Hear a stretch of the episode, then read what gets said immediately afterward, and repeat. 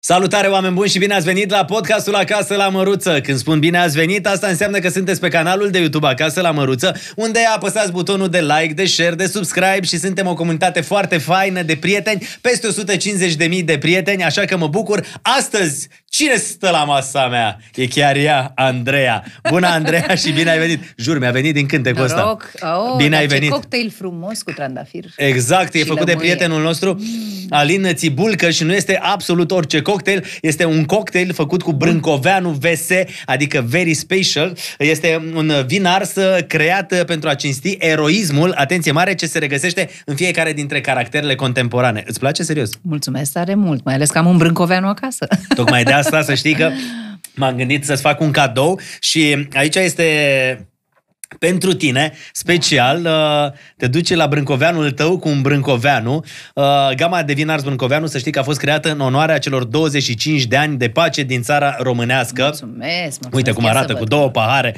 exact ce trebuie. Uh, cum spuneam, uh, creată în onoarea Da, celor domnule. 25 de ani de pace din țara românească în timpul domniei voievodului Constantin Brâncoveanu. Mulțumesc. O Ai și să-l tu un pun aici voievod până acasă. plec, Te da? rog, e Brâncoveanul lângă tine. Bine, Poți, să, mulțumesc. poți să-l pui mai așa, adică să-mi ne ia vizibilitatea, Andreea. Nu, domnule, nu se poate așa ceva să ne eclipseze pe noi brâncoveanul ăsta. Fii atentă, știi ce vreau mă, să, să te Și întreb? nici noi pe el. Suntem la egalitate. Asta este descrierea nemare a vin, a vin arsului Brâncoveanu și vreau să te întreb uh, pe tine uh, dacă ai niște eroi ai generației, ai generației noastre. Oho, da, Da? da, cu adevărat. Păi, medicii noștri sunt Mai ales eroi, în perioada pur asta. și simplu. Da, sunt eroi, pur și simplu. Cu mâinile goale de multe ori fac minuni.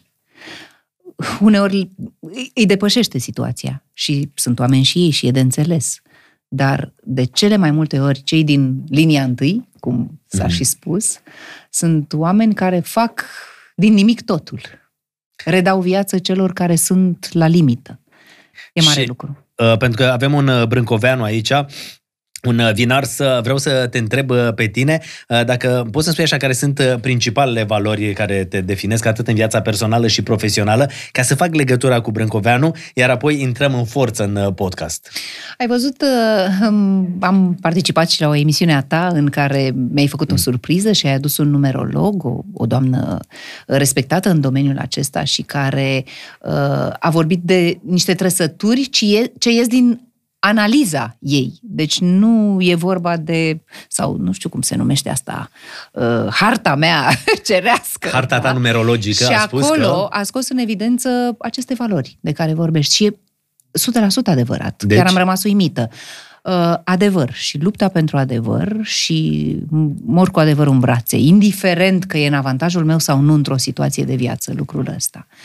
Apoi corectitudinea, uh, fair play-ul, iubirea față de, de frumos și de oameni, uh, omenia pur și simplu, lucrurile astea care pot să pară uh, cumva ieșite din trend sau demodate. Eu cred că nu se demodează dar- niciodată. Exact, dar care cu siguranță re- îmbrățișate așa cum se cuvine, ne duc pe calea cea bună. Nu am niciun dubiu că dacă te bazezi pe aceste valori, nu ajungi Acolo în unde lumină. trebuie. în lumină. Să dăm uh, noroc uh, cu un Brâncoveanu, cum ziceam uh, ceva mai devreme. Mulțumim mult de tot. Andreea Marin uh, la podcastul nostru Acasă la Măruță. Puteți să lăsați comentarii, puteți să șeruiți uh, tot ce se va întâmpla în această seară și acum nici nu știu cum să zic, la masa mea e zâna sau e cotoroanța de la Mass Singer? Pentru că așa s-a încheiat 2021 pentru tine. Mu- o mumă p- a pădurii am întruchipat, dar una foarte veselă și haioasă. Adevărul nu, că nu chiar avea- o cotoroanță. Avea fața aia. Avea haioasă, o față muma bonomă, pădurii, ai știi? Adică văzut? Eu când Da. auzeam muma pădurii, ce era? Cotoroanța. Eu și am era ales contrastul acest ăsta. personaj. Tu ai ales, nu? Da, așa cum am ales și în Ho Ho Ho 2, când mi s-a oferit un rol de mamă bună și drăguță, eu am spus nu, vreau un personaj negativ, dar care să aibă această componentă de umor și dacă nu are, o să rescriu eu anume, anumite părți. În Și Ho Ho Ho erai măritată cu e- Ștefan, nu? în, uh, Nu e filmul în care era și cu Ștefan? La vremea... Nu, nu, nu. nu. Nu? El a făcut, nu știu, Ho Ho Ho 1, cred. Am înțeles, am Da, crezut da, că avea legătură Ho Ho Ho Nicio 1 cu Ho Ho Ho legătură, 2. nu, nu, nu. Eu eram domnișoara Ioana, eram Ah, ok, o ok. uh, șefă, așadar, care, ară, Deci, până la urmă, care era fiecare- ca o matroană, uh, o șefă de orfelinat și care era rea, dar pe de altă parte uh, simpatică. Este sarea și piperul uh, Da, știi, filmului. sunt oameni care se uită probabil la podcastul ăsta și mulți uh, vor să... Băi, cum e Andreea Marin? Cine e Andreea Marin? Ia-te așa, cum mă viezi acum mai sunt. Adică e, băi, mă timp la Moldova, mă, e prietena Dom'le, de-a cum, noastră. Cum sunt, așa mă vezi. Adică da. eu nu-ți ofer surprize de genul uh, mă prefac în momentul în care se aprind reflectoarele și se așează microfonul în fața mea și apoi, ce să spun, uh, mă schimb în culise. Știi nu, de ce? domnule, Pentru că asta oamenii sunt eu. Asociază imaginea de televiziune întotdeauna uh, cu o imagine în care, ok, te îndrepți și devii alt om. Pentru că ești la televizor și Eu că sunt trebuie să dreaptă vorbești tot într-un timpul. fel. Că, uh, Să știi, uh, coloana mea vertebrală e dreaptă tot timpul, ba chiar în liceu, că mi-ai mintit, mi se spunea că sunt încrezută, pentru că mereu, și nu eram în fața Da. da. camerelor la vremea aceea, uh, mereu mergeam cu spatele foarte drept, știi? Era o ținută pe care nu o controlam, nu, nu am o explicație pentru asta, dar întotdeauna am avut această atitudine uh, cumva dreaptă, nu infatuată, ci uh, îmi place să privesc și să văd departe, spre linia orizontului. Cumva așa să Și te explic. deranja când cei din liceu ziceau că ești încrezută? Nu mă deranjează pe mine și nu mă doboară pe mine Nimic? ceva atât de ușor. Nu că nimic, sunt condiții ale vieții care ne pot doborâ Eu nu vorbesc de temporar. condițiile, zic de ce zic Dar oamenii. nu, nu, nu. Vorbele oamenilor uh, nu au o sonoritate atât de puternică și sunt antrenată. Îți dai seama câți ani de vorbe am trăit. Și eu cred că Da, e vreun mesaj răspunsul... care ți-a rămas în da, minte că te-a, te-a afectat oarecum așa? Era prima dată când poate primeai un mesaj altfel decât uh, felicitări Andreea, da. bravo pentru surprize? La începutul carierei mele eram un copil. Eu am început de la 18 ani, practic, uh, am făcut pașii, Mhm. uh, primii pași în televiziune și eram un, un copil uh, naiv și plin de intenții bune și cu uh, un suflet mare și cu... Uh, toate astea sunt și acum. Însă eram prea deschisă, poate. Uh, Nu eram cumpătată în a spune uh, ce gândesc și uh, împărtășeam tot ceea ce simțeam și tot ceea ce gândeam cu cei care erau privitorii mei și am dat la un moment dat de această presă de scandal care nu făcea decât să întoarcă uh, uneori cu susul în jos orice vorbă spusă și să o reinterpreteze și să-i dea o conotație negativă. Și aceea a fost lecția mea dureroasă, pentru că mi-am dat seama că fără să vrei, ajungi să fii mai atent și mai cumpătat cu ceea ce spui, pentru că poate fi pur și simplu pus într-un context care răstoarnă realitatea și nu are nicio legătură cu tine. Dar îți aduce aminte și ce anume? Nu pot să-mi aduc aminte acum, pf, sunt atâția ani la mijloc și am și eu o vârstă, mai Nu, uit. dar ăla Na. e șocul, știi? Adică e primul mesaj în care te confrunți așa cu ceva la care nu știi cum să reacționezi. Că prima Am dată o când primești- situație, de exemplu, care Da. este și haioasă până la urmă, când uh, m, locuiam deja în București, eram aici la televiziune și uh, tatăl meu a venit odată la București și mi-a zis, tată, hai să te scot la o prăjitură. și am ieșit împreună la un restaurant, la o terasă, de fapt, și am fost fotografiați și în ziar uh, a fost, nu mi-am cuvintele exacte, dar a fost uh, clar verdictul, Andreea uh, este uh, împreună cu un om uh, asta e de potent. amuzant. Tata și-a luat și el costumul de duminică, da, un om uh, potent și vârstnic.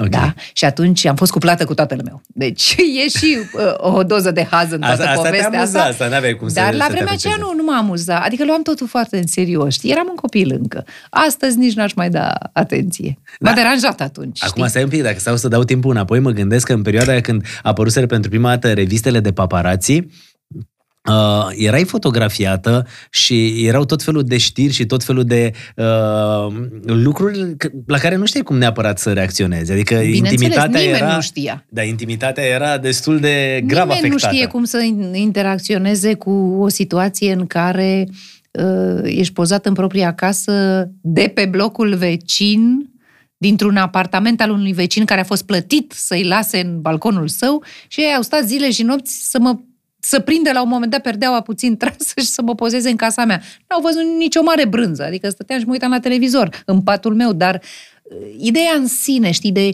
intruziune în, în, în viața ta... Lucruri care acum nu mai sunt permise. Dar atunci Uh, era și o haiducie. Nu în erau toată nici lumea atunci asta. permise, pentru că eu n-am stat cu mâinile în sân. Am, a fost primul proces intentat uh, în România pe această team, temă de o persoană publică și câștigat ulterior, dar mult a mai durat. Vreo cinci ani în care am fost șicanată la greu, Mm-hmm. Pentru că... Ca să renunți la proces. Exact, exact. Și am avut tot felul de surprize neplăcute în acei ani. Eram și singură, a fost foarte dificil, dar nu m-am lăsat, pentru că principiile de care vorbeau, vorbești tu erau tot acolo. Uh, și sunt un om uh, ambițios și un om uh, cu un spirit justițiar. Așa era și tata, am moștenit asta. Adică dacă știu că am dreptate, domnule, pe o temă, nu mă las. Și dacă știu că și legea e de partea mea, că atunci am descoperit că există o lege care apără intimitatea oamenilor. Habar n-aveam că există așa ceva, căci normal, nu m-a interesat până atunci. Și după asta, multe persoane publice au început să reacționeze la fel, mă sunau, mă întrebau ce am făcut, ce am dres, cum a fost și făceau același lucru. Care a crescut arăta. presiunea pe partea opusă. Da? Adică oamenii au început să învețe să-și apere drepturile și Eu... viața privată. Într-adevăr, era legea asta și atunci, dar atunci mulți o încălcau. Acum exact. parcă e totuși mult mai S-a multă lume informată despre că... treaba asta da. și parcă nu mai prea poți toată ziua să faci lucrurile corect, astea. Corect. Uh, surprize, surprize. Mie asta mie, că zice Andreea Marin, zi surprize, surprize. 9 ani de zile show-ul ăsta, cred că ți-aduce cea mai mare bucurie. Oamenii aia pe care îi aduceai de peste mări și țări și îi întâlneai și toată lumea care se uita la televizor zicea, Doamne, să-i dea Dumnezeu sănătate lui doamna Andreea Marin. Oamenii ce bună, se identificau ce bine cu multe făcut. situații de acolo și surprizele nu erau doar de acest tip. Reîntâlnirile erau o parte dintre surprize, dar aveam și surprize din astea, de zi cu zi. Un om uh, își pierduse în autobuzul nu știu care uh, portofelul, buletinul sau mai știu eu ce și noi îl găseam. Mm. Sau uh, surprize uh, de o nuanță profundă, un tânăr foarte talentat care reușise să intre la o facultate din străinătate nemaipomenită, dar care nu avea posibilitatea financiară de a acoperi cheltuielile aferente. Eu mă și gândesc- noi îi cream un viitor. Și Eu așa mă mai gândesc la departe. toată energia aia pe care o primeai de la oameni care se uitau și ziceau, Doamne, ajută să dea Dumnezeu sănătate, uite N-am ce cuvinte lucruri să bune spun, face. m-am Cred că încărcat asta cât zic. pentru o viață. Te încarci cât pentru o viață. Așa și de ce s-a terminat? Pentru că am rămas însărcinată, am aflat asta la începutul acelui an, cu numărul 9, și am dus până la capăt misiunea mea, până la capătul anului, așa că am terminat surprize, surprize, în luna a opta de Ok. sarcină și uh, mi-am dorit ceea ce nu era posibil, nu eram doar prezentator, eram și directorul de program, aveam o responsabilitate foarte mare asupra tuturor departamentelor, zeci de oameni în echipă. Uh, munca aia nu se putea face, căci era și un program foarte greu și live, uh, nu se putea face decât șapte zile din șapte. Ori eu vreau să fiu o mamă cu adevărat Vrei să pentru stai cu copilul Violeta. meu. Da, Uh, mi-am dorit prea mult uh, acest copil și am făcut asta. Și, Da. practic, acolo s-a și N-am terminat pentru că n-ai regretat mai deloc. putut să revii la surprize sau se Ba terminase da, show sau... după aceea, domnul Lazarov mi-a spus, uite, o să avem, lăsăm o pauză, te rugăm, pentru că uh, era atât, atâta atașament, nu doar față de uh, program, ci față de persoana mea, Mhm. mm-hmm. se crease așa o, o, o legătură încât în mintea oamenilor, în casele lor, în inimile lor, nu puteam fi înlocuită. Și au existat încercări de formate similare făcute de alții și n-au mers. Adică, pur Dar și n-ai, simplu. n-ai mai revenit la surprize după ce... N- De asta nu, zic. nu. Mi-am dorit foarte mult să fiu Acolo în s-a primii oprit ani și de show-ul. viață cel puțin. Acolo s-a oprit, da, uh, alături de fica mea și apoi am început să văd uh, posibilitatea de a avea businessul propriu și de a dezvolta alte idei și știi, sunt Nu mai vrei om- să te întorci la programul ăla și Nu- nu cu toate puteai- că nu ți puteai aducea să mai multă faci altceva. celebritate și Nu, nu, nu uh, puteai erai să bine faci din toate două lucruri părțile. odată. Mhm. Punct. Dacă făceai surprize, surprize și ca director de program și ca prezentator, nu Era mai tot timpul exista ocupat. nicio posibilitate să faci altceva. Ori eu am început să văd și alte idei și a- acelea au început să mă uh, facă să mă simt fericită și uh, să fie ideile mele, adică uh, 100% românești și 100% din mintea mea. Unele uh, poate mai bune, unele mai, mai puțin bune. Nu contează, știi, e împlinirea faptului că tu creezi ceva. Și n-am greșit. A fost bine, a fost acea etapă de viață extraordinară, din care am învățat enorm. Am avut ca invitați mii de oameni care au trecut prin viața mea și au lăsat ceva valoros, lecții de viață de, de neuitat, de la oameni cu înțelepciunea pământului și fără carte, până la erudiți și călătorii în toată lumea asta A și fost așa mai departe. un a fost, bagaj uriaș pentru Exact. tine. A fost și etapa știrilor înainte, uh, unde am avut în fața mea oameni de o altă factură, uh, din politică, din cultură și așa mai departe, dar am fost și corespondent la premiile Oscar an la rând. Asta însemna Adică că CV-ul, cine vrea am... să știe, Andreea Marina a făcut mult mai multe Nu, la am ieșit viața pur ei. și simplu din matca mea. M-a forțat munca asta, am învățat foarte mult și am ajuns să nu mai am frică de nimic. În fața microfonului meu poate sta oricine, eu pot să susțin o conversație interesantă, chiar dacă nu mă pricep neapărat la domeniul celuilalt. Mă documentez atât cât mă ține plapuma. Pentru că uh, dacă inviți un om care, nu știu, ține de uh, formarea lui de știință sau așa, n-ai cum să știi tot ce știe el. Da, un dialog se Dar poate știu purta să și... pun întrebările potrivite pentru ca el să-mi furnizeze apoi și nu mie, ci de fapt cel, celor care privesc Urmăresc uh, informația informații necesară. uh, esențiale. Știi ce vreau să te întreb? Violeta, atunci când ai oprit surprize, spui că ai vrut să stai cu ea, iar acum Violeta e adolescentă. Și cum e ea 14 adolescentă? ani. Cum e ca Ha, nu adolescentă? vine Care să sunt problemele cu care te lovești acum, te nu confrunți văd acum? uh, probleme cât văd uh, provocări frumoase, pentru că deja nu mai este un copil, deja este o domnișoară, este o fată deșteaptă, educată, îmi aduce multe, multe împliniri. Uh, și e provocarea de a merge uh, umăr lângă umăr cu fica mea, având o drept prietenă. Acum nu mai văd drept uh, copilul, știi? Desigur, există spiritul acesta protector în, în mine Normal. și în orice părinte, știi bine. Tot mamă ești. Da, și uneori caut să mi-l domolesc, astfel încât să-i dau din ce în ce mai multe libertăți, însă, în același timp, uh, există și dorința aceasta de a-i cere sfatul, pentru că am cui deja este un om pe picioarele sale și... Și cu Violeta ai E vorbit tare și frumos. despre uh, faptul că te gândești să fii din nou mamă?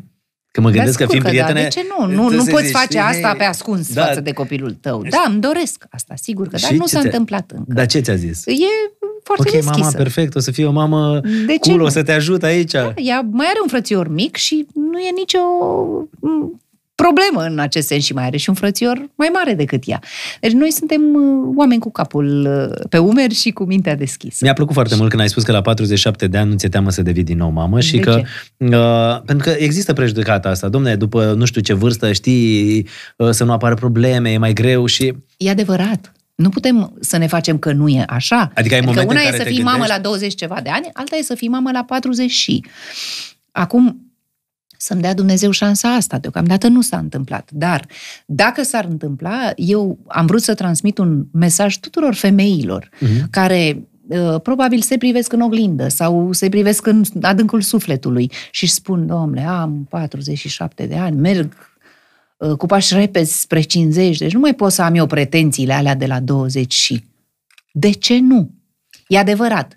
Ce nu trebuie să ai este uh, mintea aceea, sau cum să zic, imaturitatea, care să spună că trebuie să arăți ca la 20. Nu, doamne, nu trebuie să arăți ca la 20 și nici nu mai încerca, nu-ți mai fă operații estetice, uh, uh, cum să spun, care nu sunt uh, deloc, nu, nu te pun în valoare, ci arată doar că ești disperată. Deci- Făți operații estetice dacă vrei, fine, care să nu arate Să nu te că modifice pe exagere, tine. să nu te modifice atât de mult încât să nu mai știi care ți-e identitatea. Deci Avem n-am nimic persoane de genul ăsta publice, uh, le destul mai de recunoști. vizibile, că nu Da. le mai recunoști. Exact, Exact. așa. e. Nu sunt împotriva operațiilor estetice. Eu, personal, nu sunt deloc adepta uh, metodelor invazive, dar asta nu înseamnă că am ceva cu cei care fac lucrul acesta. Tu ți-ai făcut vreo operație estetică? Nu, și nici nu am de gând. Pentru că, uh, de exemplu, bunica mea, pe mama care s-a, a devenit înger la 36 de ani, n-am văzut-o decât tânără, dar bunica mea, și îi semăn și ei, um, bunicile, amândouă, de fapt, au fost frumoase și la bătrânețe, cu rituri de expresie, dar frumoase, senine. Există, știi, că ne place Moș Crăciun cu un motiv. Moș Crăciun este bonom, este uma pădurii. A mea, ai văzut ce față Adevărul că zâmbitoare persoanele avea? acestea care Da. folosesc excesiv operațiile estetice, parcă îmbătrânesc uh, într-un mod... uh, Îmbătrânesc, dar fără riduri, știi? Adică nu, e, nu că e îmbătrânesc total fără- bizar ce se și întâmplă. parcă de- de- se înăspresc așa ca privire și ca...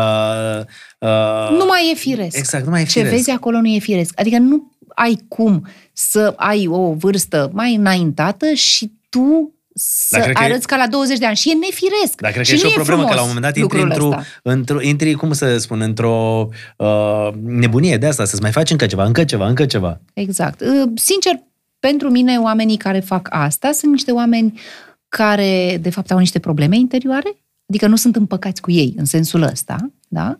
Nu sunt împăcați cu... nu se iubesc destul. Eu mă uit în oglindă și mă plac, dar nu mă plac fiindcă aș fi frumoasă. Mă plac cu toate ale mele și bune și rele, ca mm. om. Mă prețuiesc. Cred că acesta e cuvântul bun. Mă prețuiesc. Desigur, văd și lucruri care poate nu sunt în regulă. Pe care le și pentru sau... alea muncesc să le fac mai bune. De pildă, văd 5 kg în plus, cum am făcut și la începutul anului ăsta, gata, domnule, m-am pus pe treabă. Sport, o dietă de la nutriționist și nu dintr-un ziar sau din capul meu sau de pe s-au Google. luat aiurea care să nu mi se potrivească să-mi dea metabolismul peste cap și alte metode de a mă simți bine în pielea mea. Asta e cu totul altceva. Da, uite, uh, mă bucur că am, uh, am povestit puțin și despre povestea asta cu operațiile estetice. Țin la Și ai văzut că naturalețe, sunt- pe scurt. Și ai țin văzut la că sunt naturalețe. elegant, n-am dat nume sau să te întreb la cine Nu, te nici nu gândești sau vreau. ceva. Nici, Suntem dar nu mă eleganți gândesc la aici. cineva anume. E un principiu generic. Uh, vreau mă să te întreb altceva. Te gândești, uh, ai în față 50 ani, uh, adică că împlinești Da, 50 de ani și sigur că, te dar nu mă gândești la sperie deloc. bătrânețe? Nu, Uite, eu n-am nici avut gând. niciodată chestia asta. Am împlinit 44 de ani și mă uit așa zic, mamă, 50. Nu știu.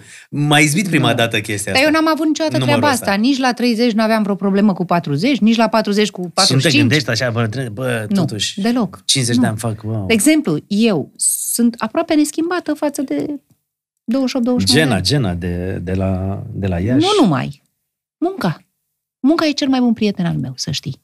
Sunt mereu pe 10 direcții, fac proiecte diverse pe 10 direcții, muncesc mult și asta înseamnă că arderile mele sunt puternice. În același timp, fac sport, nu exagerez, că nu am timpul Mhm. pe care mi l-aș dori, dar fac, fac mișcare. Adică ai grijă de tine, investești Da, în tine. caut să mă hrănesc sănătos. Nu reușesc tot timpul, nu reușesc în fiecare zi. Nici aerul pe care îl respirăm nu mai e sănătos ca odinioară. Dar caut, mă duc la munte, uh, echilibrez. Uh, Mi-am creat o grădină, grădina cu miresme o Da. numim, uh, unde uh, plantez totul, că e vorba de plante verzi, să zic așa, sau de legume sau de fructe, fără chimicale. Adică căutăm. Adică faci Și câte ceva unii ca să- zic, da, ca da, să da. ai grijă de tine și de Exact, să o fac- construiești pe Andreea Marin de peste 10 ani. Să spun ceva, nu fac câte ceva.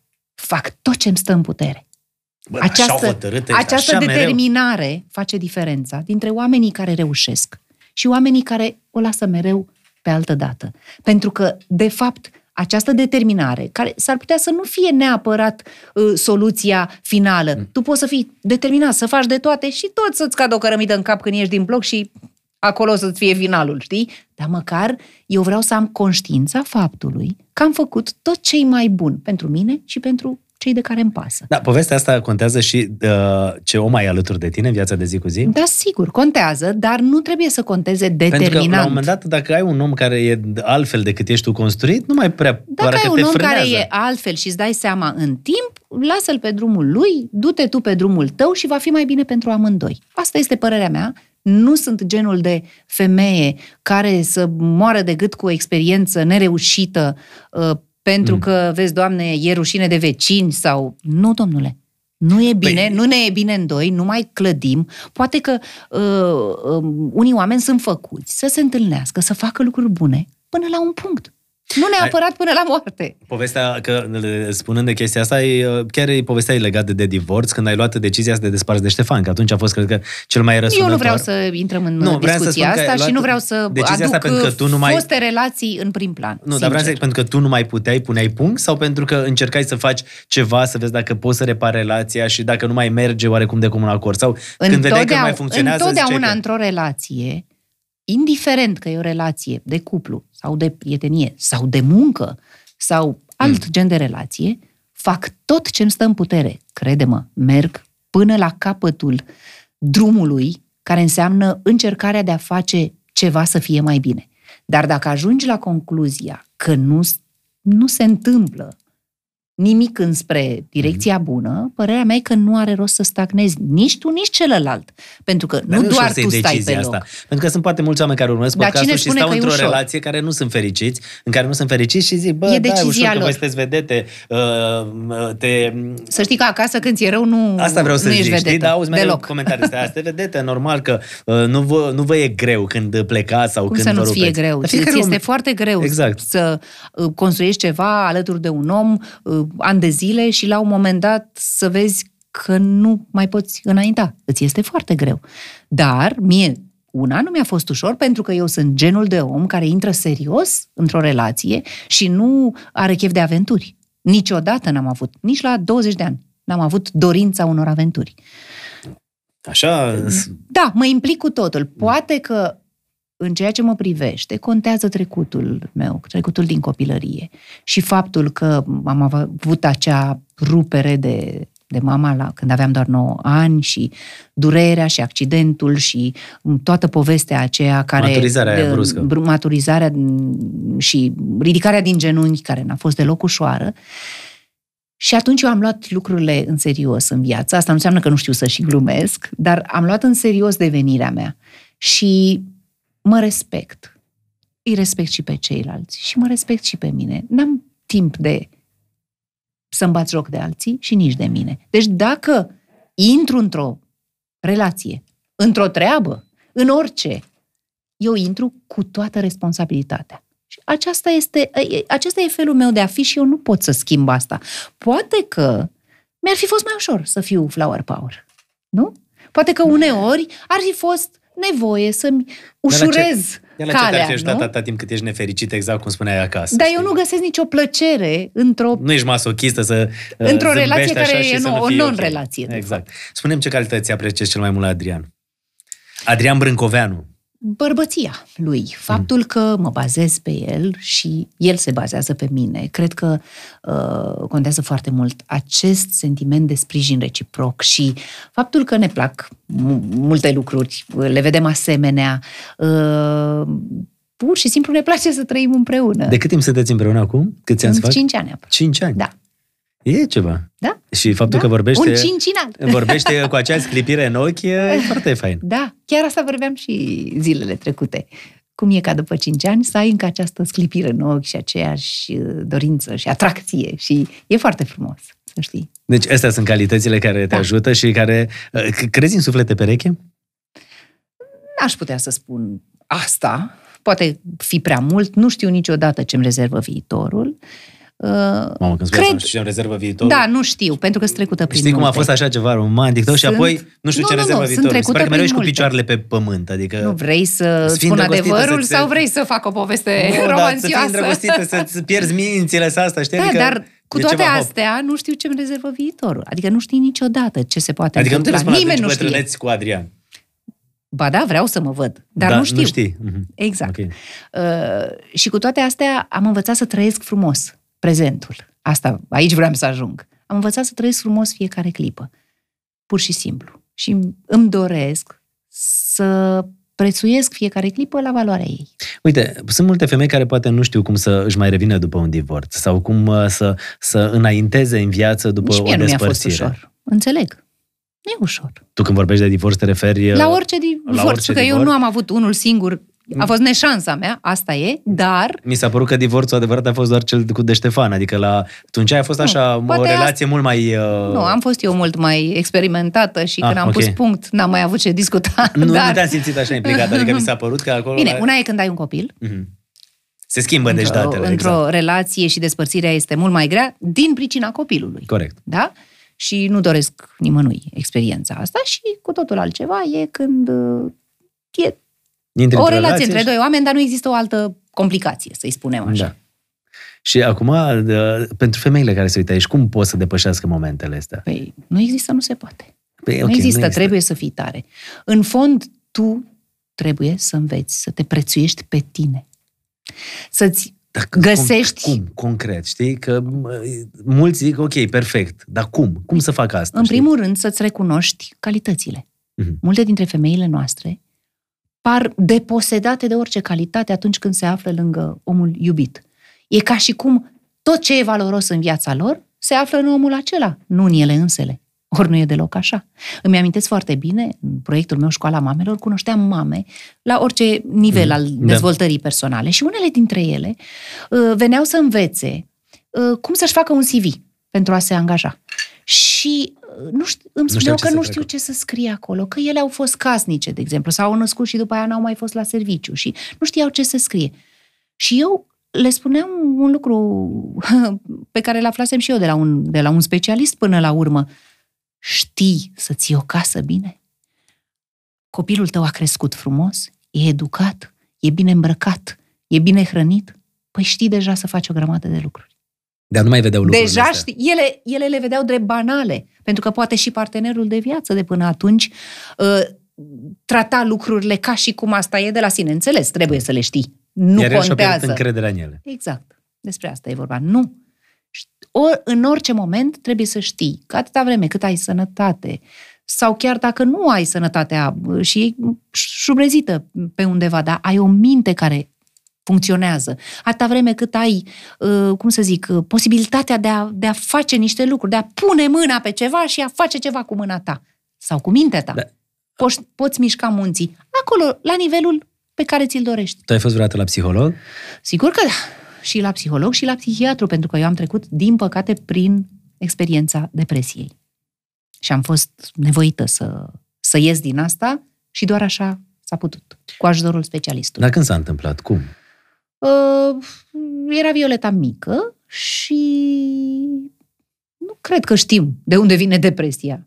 E o boală care cum se, se ins- manifesta se la tine? insinuează perfid în mintea noastră și apoi în interiorul nostru.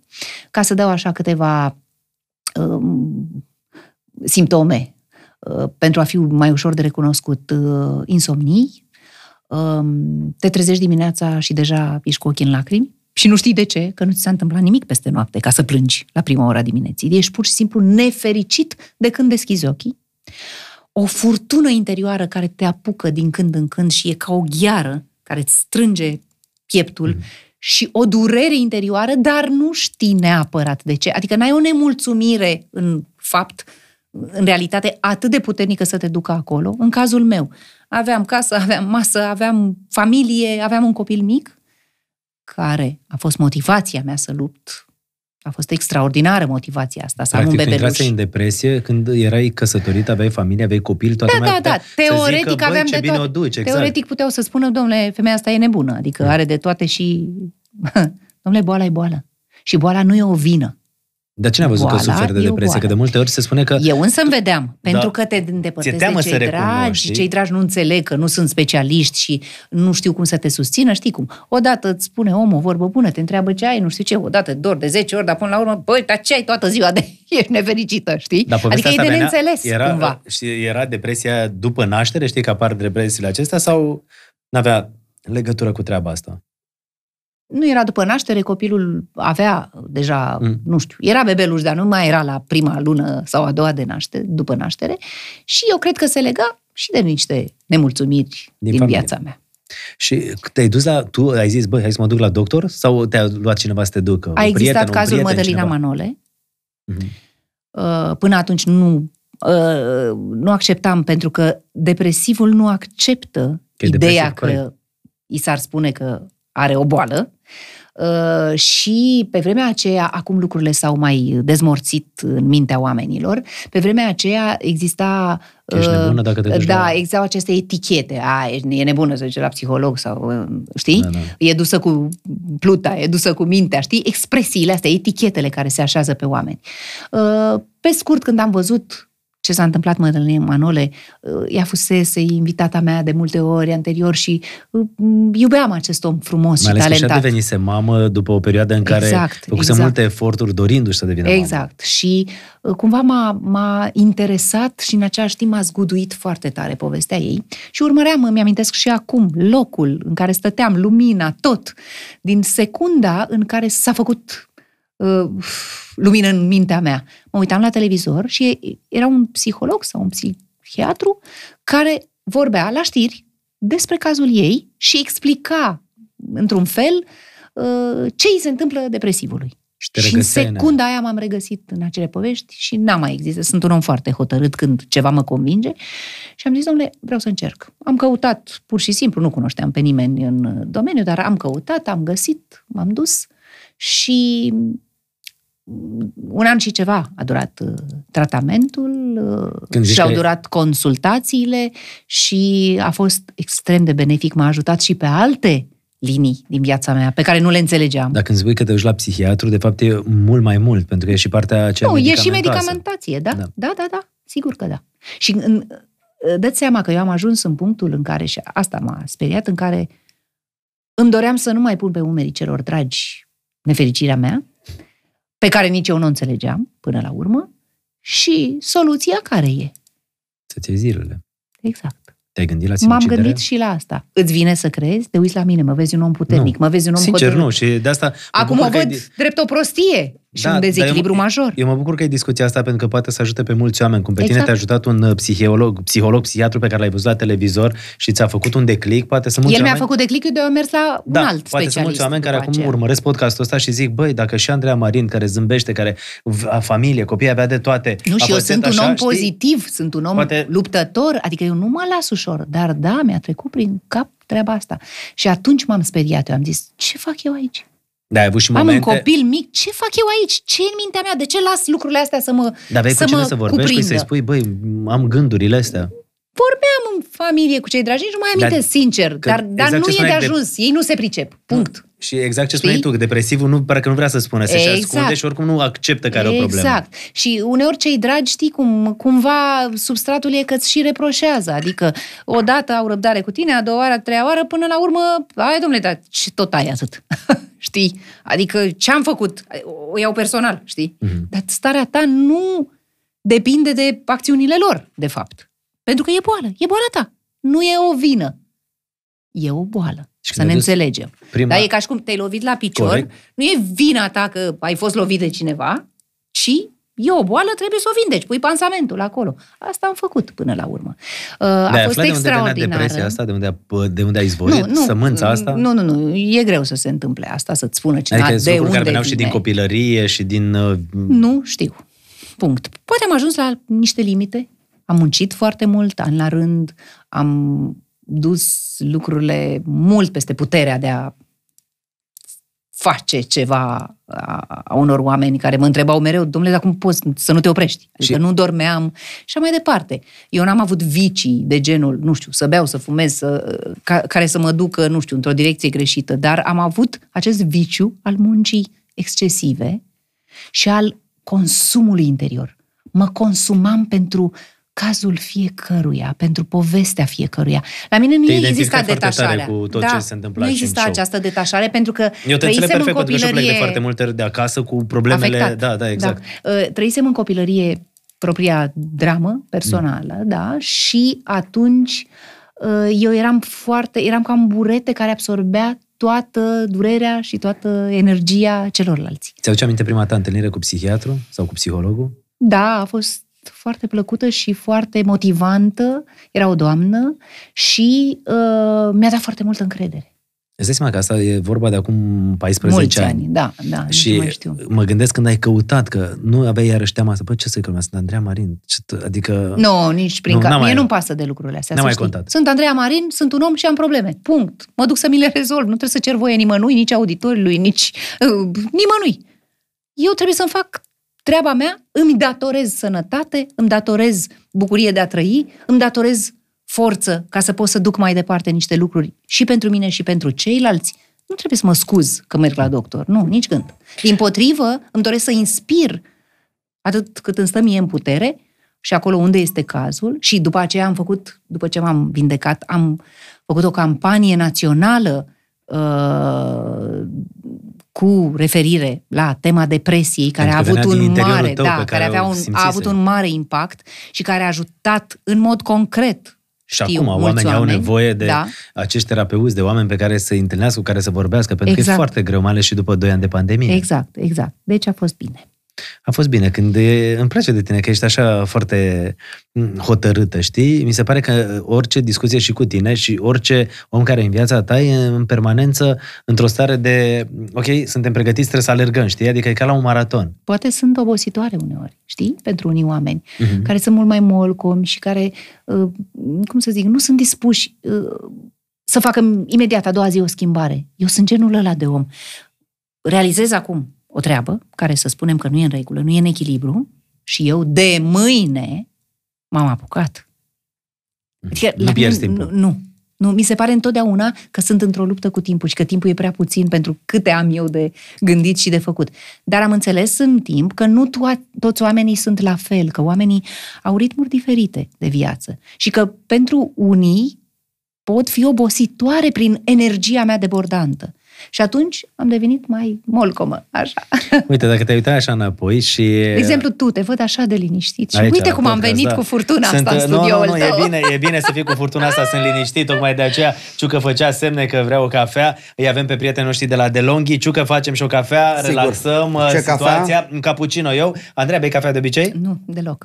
Niciodată? Nu. Perfect. Noi În atunci... schimb, pot să mănânc o înghețată cu cafea sau ceva de genul ăsta, așa. Ok. Uh, Eu un uh, cappuccino ciucă, tu? Fac și eu un, un cappuccino și Perfect. Uh, De Longhi, espresorul care ne ajută să comandăm cafea, uite așa, o faci prin telefon, știi? Ești cu tehnologia în pas, îți place? Da, da, da, da, da. Ești pasionată de tehnologie? Da, da, da, da. Super, bravo, mă bucur foarte mult. Pentru invitații mei am și eu un uh, aparat, dar de la, de la concurenții voștri, așa că nu o să-i spun numele ca Am să nu înțeles. deranjez. Nu e nicio problemă. Uh, mă bucur mult de tot că, uite, prin telefon putem să ne comandăm câte o cafea. Mulțumim mult de tot. Iar uh, noi cu podcastul mergem mai departe și vreau să te întreb chestia asta. Dacă te uiți în urmă, And- uh, Violeta acum are 14 ani și dacă tu i-ai da un sfat Andrei Marin de ac- când avea 14 ani, ce îi spune? Tu, Andreea Marin, de acum de la 47 de ani, te da. uiți înapoi, o vezi pe Andreea Marin de 14 ani, stai față în față cu ea și vrei să-i spui ceva. Să fie poate o țără mai puțin idealistă. Pentru că am, întotdeauna am avut nebunia asta de a visa până departe. De a nu mă opri la limitele viselor normale de zi cu zi ale celor din jurul meu. Eu am vrut întotdeauna încă un pas înainte, știi? În orice. Și asta e rău? Și asta nu e rău, nu e rău, dar uh, am și crezut totodată, și aici ajung la idealism, că toți oamenii sunt pozitivi și că toți își doresc numai bine și că uh, totul poate fi roz în lumea asta. O să pun eu umărul să fie totul roz. Și nu e Ori așa. astăzi știu că nu e așa. Știu însă Să trăiești ciucă. Că pot să fac în așa fel încât lumea mea să fie mâine puțin mai bună decât lumea de azi. Și prin aportul meu. Și ca mine poți să faci și tu, și poate și el, și el, și el. Și dacă fiecare face câte un pas, lumea pe care o lăsăm în urma noastră va fi cu siguranță mai bună decât cea pe care am moștenit-o noi. Dacă nu știu. te-aș cunoaște, probabil lumea ar zice, ok, candidează Andreea Marin la ceva funcție, știi, mesajul ăsta. Nici o șansă. Adică ai intrat în Nici politică? prin cap nu-mi treci. Nu. Niciodată? Niciodată. Da, ai avut propuneri. Scrieți mare aici și rețineți. Niciodată. Da, am avut propuneri. Da, ai avut, și? Și nu. Am răspuns la fel. Și nu te bate Am calea mea de a face bine în viață și calea mea nu e politica. absolut E deloc. calea altora Da. care se pricep mai bine sau nu. Da, acum știi cum e. Fiecare, apar, sunt foarte multe persoane publice care intră în politică și care încep să interacționeze cu domeniul ăsta și de asta te-am întrebat, fiind o persoană cu notorietate, o persoană Da, nu e foarte cazul. cunoscută. Nu, nu. O fi la modă ai fost treaba asta, curtată, dar nu. presupun, de treaba asta, dar ai renunțat, nu? Eu zic că mai bine bă, îți urmezi drumul tău, cel în care știi ce ai de făcut, în care nu depinzi de aprobările altora. Mhm. Adică în când care ești propriul tău stăpân. Ești propriul tău stăpân și răspunzi și de ce faci bine și de greșelile tale. Propriul tău șef. Tu ai vreun șef? Da, da, da. Cine? Dumnezeu acolo sus. Ești credincioasă? Da. Credincioasa care ține posturile de Paște, Crăciun, care merge să se spovedească? Nu, sau nu credincioasa care ai tu neapărat- relația ta specială cu Dumnezeu în Exact, sufletul tău? am relația mea, nici nu știu dacă e specială sau nu, că mulți oameni au o Mhm. relație cu divinitatea, fiecare cum o înțelege și cum o simte în felul său, însă cred că a fost cu mâna pe umărul meu în multe momente dificile. Adică l-ai și simțit acolo. L-am simțit acolo, da. Chiar și atunci când l-am negat. Că a Ai avut fost momente? și o astfel de perioadă în viață, da, după ce copil fiind a murit mama în Erai brațele mic mele, atunci. n-am putut să înțeleg. Adică mi s-a părut mult prea Nedrept. nedrept. Și mi-am spus că Dumnezeu nu există și că asta e, deși crescusem într-o familie în care se mergea duminica la biserică și în fine. Și după vreo, după un timp, nu știu cât, uh, de la această despărțire între ghilimele, am avut uh, o emoție, o tensiune, o problemă, nu mi-amintesc ce, și primul lucru pe care l-am făcut în momentul ăla a fost să închid ochii, să duc mâinile așa și să zic, Doamne ajută! și Revenit. instantaneu, instantaneu am realizat cu rușine. Deci cred că m-am înroșit. Așa am simțit, de, din vârful uh, părului, știi? Da, da? că am realizat că Dumnezeu nu plecase niciodată. de acolo, din mine. Dar tu te Și îndepărtase pur și puțin simplu, cu gândul. uh, știi, ca un adolescent rebel, mă revoltasem și am revenit acasă. Știi, uh, pierderea mamei, uh, chiar dacă aveai 9 ani și acum au trecut atâția ani, e o chestie care te marchează și n-a, n-a fost singura pierdere din viața ta. Așa e. Practic, acum sunt cel mai vârstnic om din familia mea și i-am pierdut pe toți, cei mai înțelepți decât mine. Prima dată mama, Apoi, tata, mă rog, unchi, mătuși, bunici. și acum Unul mai câte unul s-au adunat în cer. e dureros în momentul ăsta, știi? Pentru că la un moment dat uh, încerc să-mi imaginez cum tu devii locomotiva.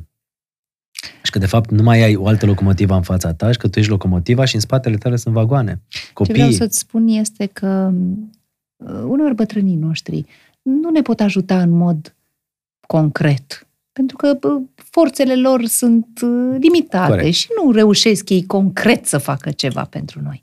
Dar faptul că ai cui să dai un telefon și să auzi o vorbă bună sau pur și simplu să-ți spună tatăl tău, tată, te-am văzut azi, sunt lângă tine, mi-a plăcut sau nu mi-a plăcut. Tatăl meu era uh, criticul obiectiv. din, meu din, de bază, da? Cu, cu ajutorul lui am evoluat pentru că mi-a spus întotdeauna adevărul și nu ce vroiam să aud. Ei, faptul că n-ai pe cine să suni, să-ți spună o vorbă de genul ăsta, care uneori e cel mai mare sprijin, de asta ai nevoie, e foarte dureros, știi? E ca și cum simți o povară pe umerii tăi mult mai puternică, pentru că atunci tu trebuie să fii sprijin pentru ceilalți. Și atât. Îți lipsesc mult oamenii ăștia și e normal. Da. Numai că atunci când uh, ai părinți în viață, de foarte multe ori ești pe fugă. Asta e că n-am timp să vorbesc acum, lasă că vă sun eu. Da, poate că nu prețuiești la Nu adevărata prețuiești. valoare prezența lor pe pământ, știi? N-a fost și cazul meu, întrucât am pierdut-o pe mama uh, Erai prea destul mică de, atunci. de mică, uh, mi-am prețuit foarte mult tatăl și bunicii, dar asta e viața. Asta e viața. Acum mai e pe sora ta. Da, uh, practic noi două suntem, cum să zic, de vârste apropiate, da? E Care duceți puțin mai familia mică mai- decât, uh, decât mine și copiii noștri. Și... Asta e, gata, să nu ne întristăm. Te rog mult. Nu, dar toate lucrurile astea fac parte din viață, Da, știi cum așa e. e. Și Așa presupun că, mai ales când sunt sărbătorile sau când se întâmplă ceva frumos în viața Violetei Atunci- sau copilor, atunci atunci, e parcă greu. ai fi vrut să te bucuri și cu părinții, știi? Să Da, zici, uite, da, da. vezi copilul meu ce mare a crescut, Da, da, uite, da. vezi că reușește, uite ce fată, uh, Așa e. nu știu, de care să fiți mândri. Mi-aș fi dorit ca, ca mama să-mi cunoască fiica, știi? Tot Violeta o chema și pe mama. Însă știu sigur, sigur, sigur că o vede. Mi-a apărut în vis. Mamă, Da, era cu Violeta în brațe. astea sunt momentele alea pe care închizi din nou ochii și vrei să visezi, să mergi și cu mi-a visul spus mai să departe. stau liniștită că o protejează ea când nu pot eu. Seamănă Violeta cu mama ta? Seamănă cu mine, în primul rând, doar ochii sunt diferiți, dar noi semănăm perfect la corp, la felul de a fi, la Are ochii energie. albaștri, ea. Da, ochii bunicii ei, să zic așa. Uh, și tatăl meu avea tot ochii deschiși, deci, uh, mă rog, bunicii uh, i-au dat ochii, ca să spun, culoarea lor. Însă, în rest, uh, la vârsta ei eram ca ea. Exact ca ea, aceeași lungime, corpul, forma, uh, ambiția, încăpățânarea, atitudinea, toate. Mă uit la ea și mă recunosc uneori, mă, mă cu tremur așa. Astea sunt de la tine, dar poate are și de la Ștefan câteva lucruri. Cu siguranță, da, sigur, orice copil are din la- ambele părți. Cântă? Ceva. D- uh, cântă, cântă foarte bine. La pian asta e mai Știi că am vrut să zicem un acordeon, că și tu cânti foarte bine și la acordeon și cânti și la pian. E, nu chiar foarte bine la acordeon. Am Hai, moștenit te asta de descurci. la și mama. la pian te descurci. Da, la pian, da, mai, mai bine, că am făcut școala de muzică, apoi am făcut școala populară de artă. Urma la vremea aceea, mă gândeam eu să fac conservatorul, dar vremurile s-au schimbat și mi-am dat seama, făcând liceul de matematică fizică, uh, chiar la granița uh, aceea unde a fost Revoluția, eram la liceu când a avut loc Revoluția, mi-am dat seama că informatica e de viitor și ce să vezi, am ajuns să lucrez în televiziune. Dar mi-a folosit. Mi-a folosit și partea asta tehnică. Uh, Știu să organizez bine lucrurile, știu să le gândesc într-un anume fel, deci nimic n-a fost întâmplător. Știi, stau să mă gândesc că probabil uh, știi și tu o mulțime de oameni care pleacă din România, uh, își au așa viața de la capăt în altă țară și mai mult ca sigur ai fi putut să faci și tu povestea asta și mm, poți să o faci oricând, nu? Nu aș vrea. Da. Nu-mi doresc asta, deși am Asta- avut ocazie, am avut oferte, da. de a Mhm. pleca. Și a, asta vreau să te întreb. Niciodată nu te-ai gândit să, nu știu, poate pleci și tu la... Nu, nu, nu, e exclus pentru mine. Exclus să fiu departe de oamenii dragi. La vremea la care am avut acele oferte, tatăl meu era încă în viață și, mă rog, Da, oferte cei din dragi, partea... mai vârstnici decât mine. Erau profesionale? Și- Sau... Da, profesionale, Mhm. da. Și nu. În schimb, tot ce mi-am dorit mereu este să am capacitatea de a călători. Dar întorcându-mă din nou acasă. Îmi Crezi plac că vi- oamenii de aici, îmi place vorba noastră, îmi place emoția noastră, îmi place și să mă întorc în Moldova mea și să vorbesc, să mănânc bunătățile de acolo. La Iași. La nu Violeta? la Iași, la Roma. La La, Roma. la Iași am făcut Da, facultatea, exact. la Roma în nemț. Uh, Știi, vreau Sunt să, din ținutul lui Creangă eu. vre- vreau să te întreb, crezi că Violeta se gândește, poate, uh, poate să aleagă să se mute în altă țară? Uh, Copiii dori din ziua asta de azi, în pentru ea? primul rând, își doresc să studieze în afară. Dar ți-ai și dori cum asta era și pentru ea și să odinioară, rămână în da, altă îmi doresc țară? asta pentru ea, ca să vadă cum e lumea asta largă. Nu mi-aș dori ca părinte subiectivă fiind să rămână în altă țară, pentru că aș fi departe de ea. Și știi cum e, când ai un copil, îți Te dorești duci, ca el acum să-ți fie poți să acolo ajungi alături repede la la el. bătrânețe. Așa e. Dar uh, nu știm cum o fi. Cum i-o fi șansa? O să o susțin orice alege. Ai momentele alea când zici, bă, dacă pleacă fata. Da, sigur că da. Am și momente în care plâng deja. Eh, așa sunt uh, lucrurile, Andreea. Uh, am observat bijuteriile, știu că au și ele o poveste. Uh, Nu știu dacă ăstea, dar... uh, nu, nu, nu, nu. nu, nu. dar aveai, Acestea nu. Aveai la un moment dat niște bijuterii Da, cu da, da, poveste. niște bijuterii cu, cu poveste. E vorba de niște bijuterii în care încarci emoții. Mhm. Și e tare frumos să dăruiești cuiva nu doar un obiect, ci să poți pune Țin minte un, că am văzut un la tine video, chestia asta da. și mi-a plăcut foarte tare Uh, un ideea. video, un document, uh, niște fotografii, ceva care să fie acolo în- și când apropii telefonul de bijuteria respectivă, să-ți apară instant mesajul acela. Sau, Pe da. tehnologia... Tehnologia, da, De- merge de- și mână în mână cu arta în ziua Mâna, de mâna azi. cu arta și te-a și ajutat, că dacă tot ai terminat tu pe informatică și pe toate povestea asta, ai simțit că, uite, tehnologia cu sufletul, cu emoția, le-ai unit acolo. Da, da, da, da, da. Uh-huh. Uh, știi ce, ce vrem uh, să, să te întreb? Tu ai rămas în relații bune cu toți oamenii care au făcut parte din viața ta?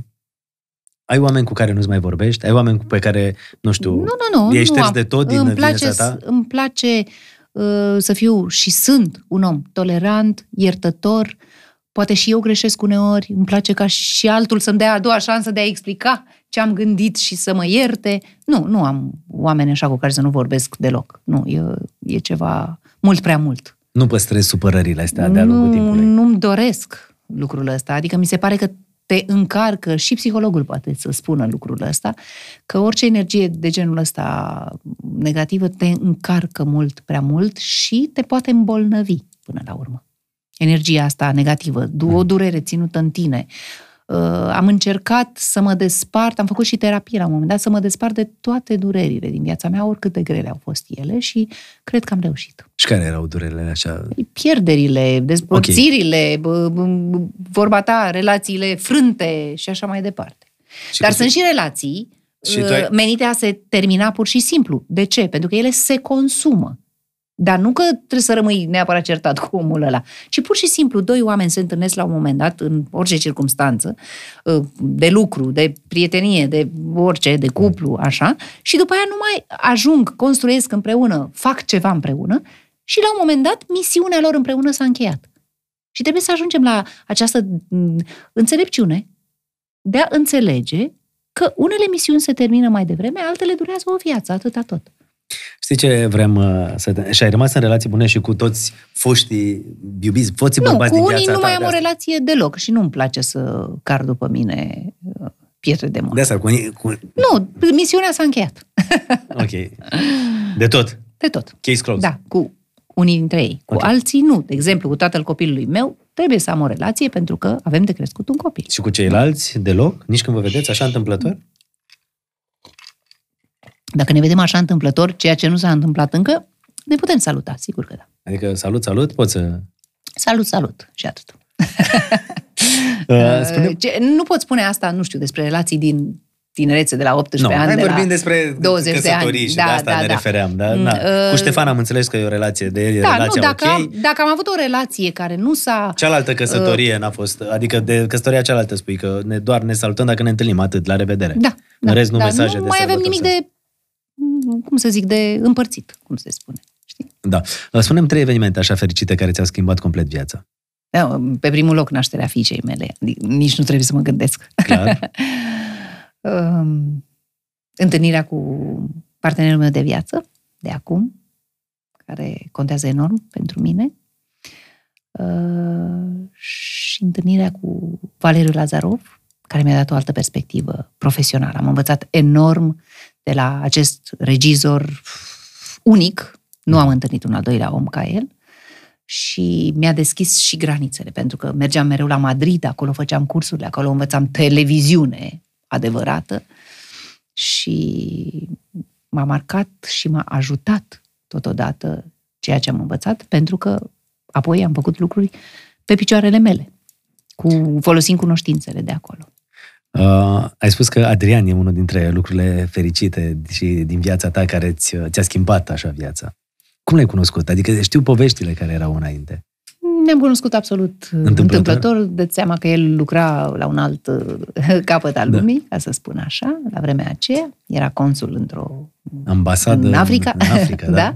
Și a venit odată acasă, a avut o, o nevoie, o nevoie uh, legată de mm, sănătatea unui om drag din familie, care s-a și pierdut atunci și știi bine că eu mă ocup de multă vreme și am tot felul de conexiuni în, în direcția aceasta a sănătății și așa cumva prin cineva a ajuns, uh, am ajuns să vorbim despre o situație așadar neplăcută. În același an s-a întâmplat și situația dureroasă din familia mea, în sensul că l-am pierdut pe tata și cumva discutând probabil că lucrurile Adică astea s-au suferința legat. asta v-a unit un pic. Da, ne-a unit și noi nici măcar nu ne cunoșteam, pentru că nu vorbeam decât la distanță. nu știam nici cum, adică, mă rog, probabil el știa cum arăt eu, dar eu nu știam cine e el.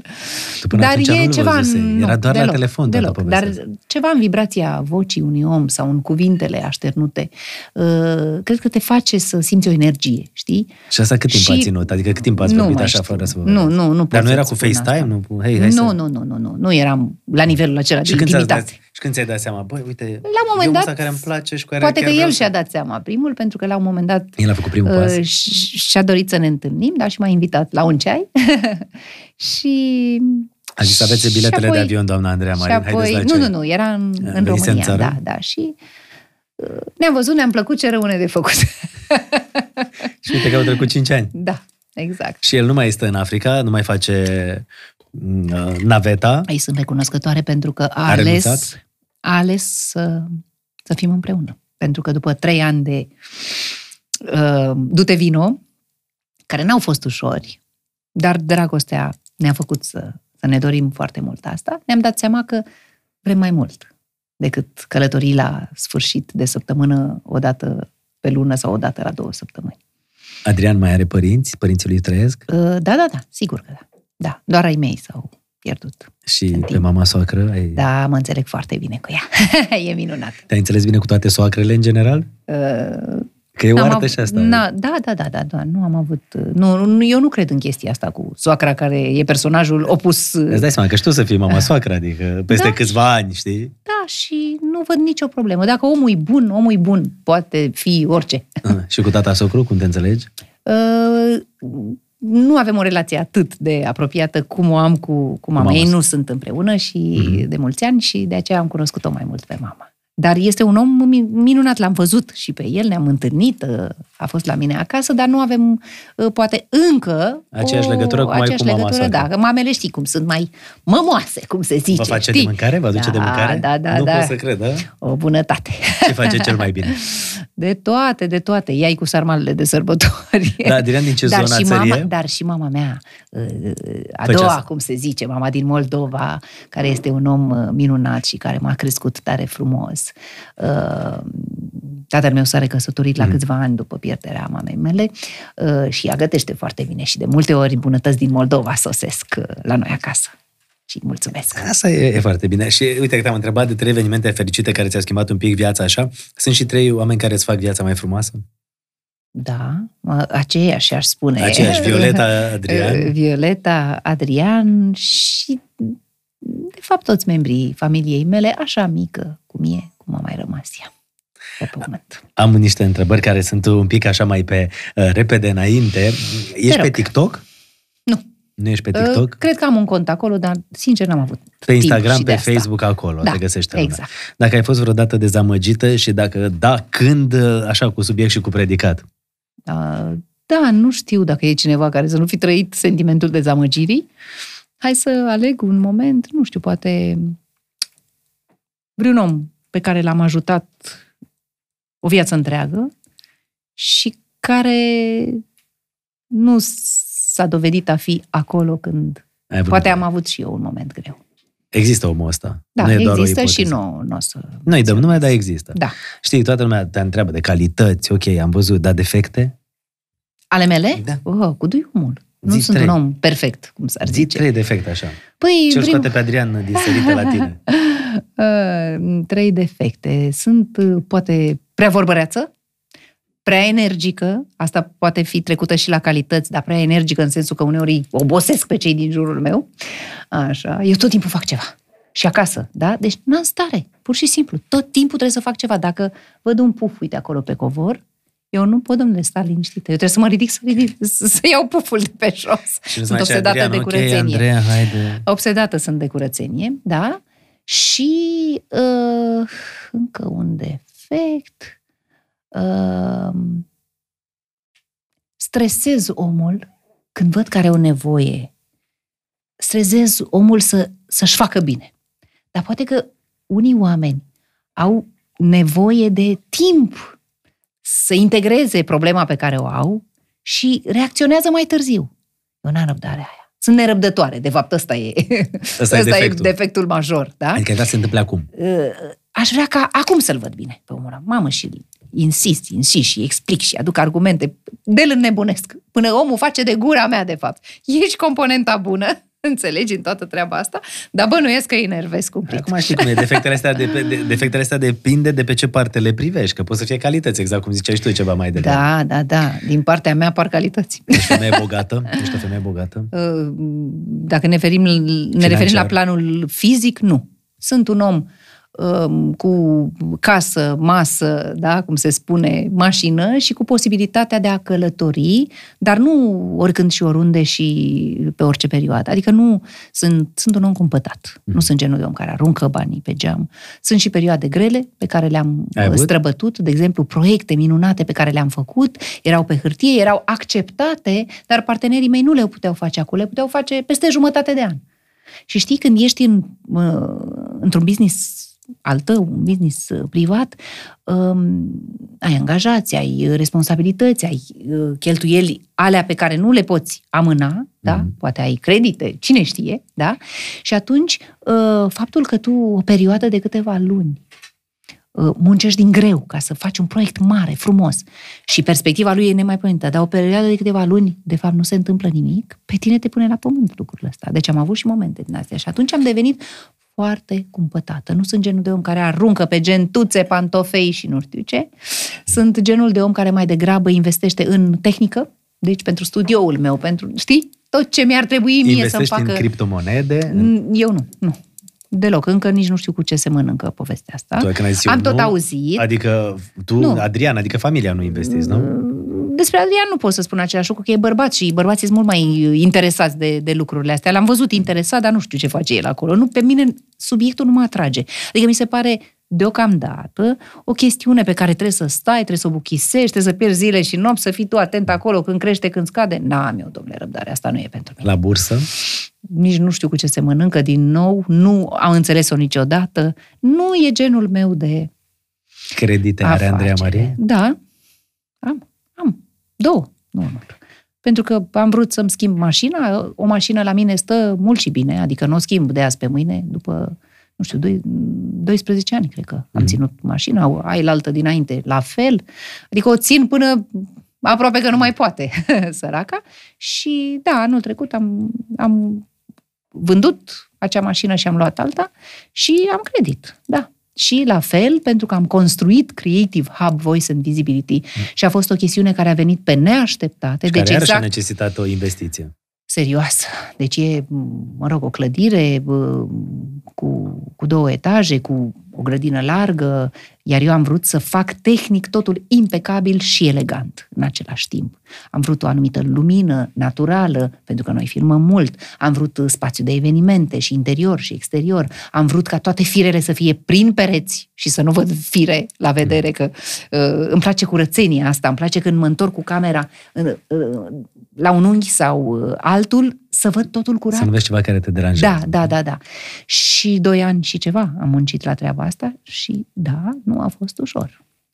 Uh, tu uh, uh, mai ai timp liber pentru tine, că mi se pare că orice faci e ceva de muncă, știi? Adică așa Da. pare. Exact. Ți-am zis că sunt obositoare. Da, nu, mai, mai ai timp liber și pentru tine? Adică ai timpul ăla când te duci la Da. sală sau când uh, ai zis la un masaj Nici sau nu la mă duc ceva. la sală, sala e acasă. Adică Ok, acasă, la, perfect. acasă, adică lângă casă, unde am construit acest Da. Creative Hub și unde mi-am făcut saună, uh, racheta, cum îi spun eu, uh, scaunul uh, divina de masaj, mi-am făcut uh, un loc unde am de toate pentru a face sport, ca într-o sală de fitness, și uh, bandă și tot ce trebuie. Iar vara pot să alerg foarte bine și pe afară, că nu Și masaj tot se întâmplă acasă? nimic. Uh, masajul, pentru că am acest fotoliu care îți face cu nu știu câte mâini odată masajul. Da, da, cunosc, cunosc. Am și Da. unul la Ai fel și tu, da. Am un, uh, un fotoliu japonez, cum e ciucă? Japonez, da, da, parcă. așa e. Japonez uh, și îți face așa masaj uh, Mamă, și mamă, dar cu ce acreditat- putere? și acreditat de Misterul uh, Japoniei Uh, de Sănătate. apropo, ai uh, promis că aduci unul aici la, promis, da. la studio. Am zis că îl aducem și aici. Fuji, Fujiroki. Foarte tare. Da, știi ce vreau să te întreb? Uh, Minciuna pe care o spui tu cel mai des? Că nu poți să zici că nu ai și o minciună ta așa. Nu prea mă prinde aici, să știi. Niciodată? Nu-mi place să mint, am chiar alergie la minciuni. Nu știu ce poate fi așa nevinovat, care să zic eu că e o minciună. Nu prea îmi place să mint nici punctuală? în încercarea de a proteja oamenii. Adică mie nu mi se Asta pare e ok minciunile nici asta. inofensive. Nu prea îmi place asta. Să zic că protejez omul prin minciună. Știi de ce? Mm. Pentru că mie nu-mi place să fiu protejată astfel. Mă scoate din sărite ca cineva să mă mintă și să-mi spună că sunt sănătoasă. Și de fapt Asta, să cu afle... asta nu te joci. Să, e, știi, se mai întâmplă. Să afle că eu am o problemă. Nu, domnule, eu rău bine, vreau să știu și acum. Vreau să știu pentru că vreau să repar și vreau să fac tot ce îmi stă în putere să fie bine. Foarte, Deci nu vreau să mint. N-am de frumos. ce. Stai pe telefon mult? Uh, Cât îmi cere munca mea și da, nu e puțin, e prea mult. Stai După câteva părerea ore? Mea, da. În fiecare zi, da. Din păcate, da. Uh, la un moment Pentru că folosesc telefonul și ca un computer, de multe ori. Pentru Adică- toți a devenit un fel Da. de laptop portabil. Da, da, da. La un moment dat te cățărai pe munți. da Am văzut că ai renunțat da, la da. povestea asta în ultima perioadă. Kilimanjaro sunt 20 și de ani. Exact. 21 aproape. Mă gândesc că 20, odată ce aveai pasiunea asta, continua an la rând, ai renunțat la ea. Da, dar n-am renunțat. Domnul Am fost- Țibulca, să ne mai aduceți de la Brâncoveanu ceva, vă rugăm frumos de tot, că am Eu auzit nu, că eu faceți nu. acolo. E fu- bun de tot. Eu nu, nu, nu. Gata.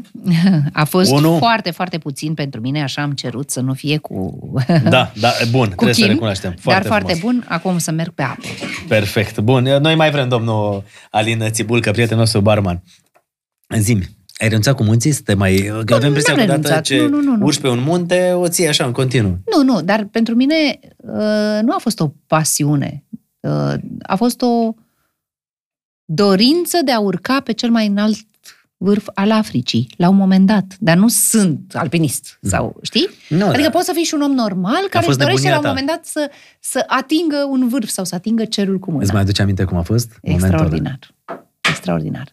Am urcat timp de o săptămână, cam așa, de la um, Bază de acolo, de la... nivelul uh, la care era uh, jungla ecuatorială, totul frumos, verde, animale și așa mai departe, până sus, în zona în care nu mai exista uh, plantă la Decât vedere și, pietre e- și- m, erau ghețarii veșnici. Și am văzut, am ajuns la șapte dimineața, după o săptămână de urcuș, cu pauze, uh, urcam cam Da. o mie de metri diferență de altitudine pe zi, asta însemna 10-15 Mulțumesc, kilometri, îl poți lua, îți mulțumesc tare mult. O bunătate, să știi că a fost. uh, și uh, finalul a fost minunat, însă nu cum mi-l închipuiam, pentru că era atât de frig îți intra în oase pur și simplu frigul ăla și de unde mi-am zis eu că o să ajung și o să mă așez eu pe o piatră și o să privesc eu în zare și o să mă gândesc filozofic. Ai ajuns și ai plecat. Am ajuns, am uh, filmat două vorbe pentru documentarul pe care îl făceam și nici camera, camera s-a oprit în noaptea aia, bateriile uh, înghețaseră da. și au fost puse de colegul meu Călin Vrabie sub haină pe piele ca să le mai dea ca să le energie. încălzească. Da, a fost incredibil. Cum era să urcăm până acolo să nu putem să filmăm exact momentul ăla, că pe atunci nu erau telefoanele astea performante. Coborai, luai camera și te întorceai. și uh, a fost minunat. Atunci am înțeles că în viață trebuie să-ți alegi un munte și să-l urci. Orice ar fi. Și uite că Metaforic urcat. sau nu, trebuie să faci asta și să privești de partea cealaltă a muntelui. Pentru că atunci când vezi lucrurile de la înălțime, la sol, problemele tale par mult mai mici, par chiar insignifiante.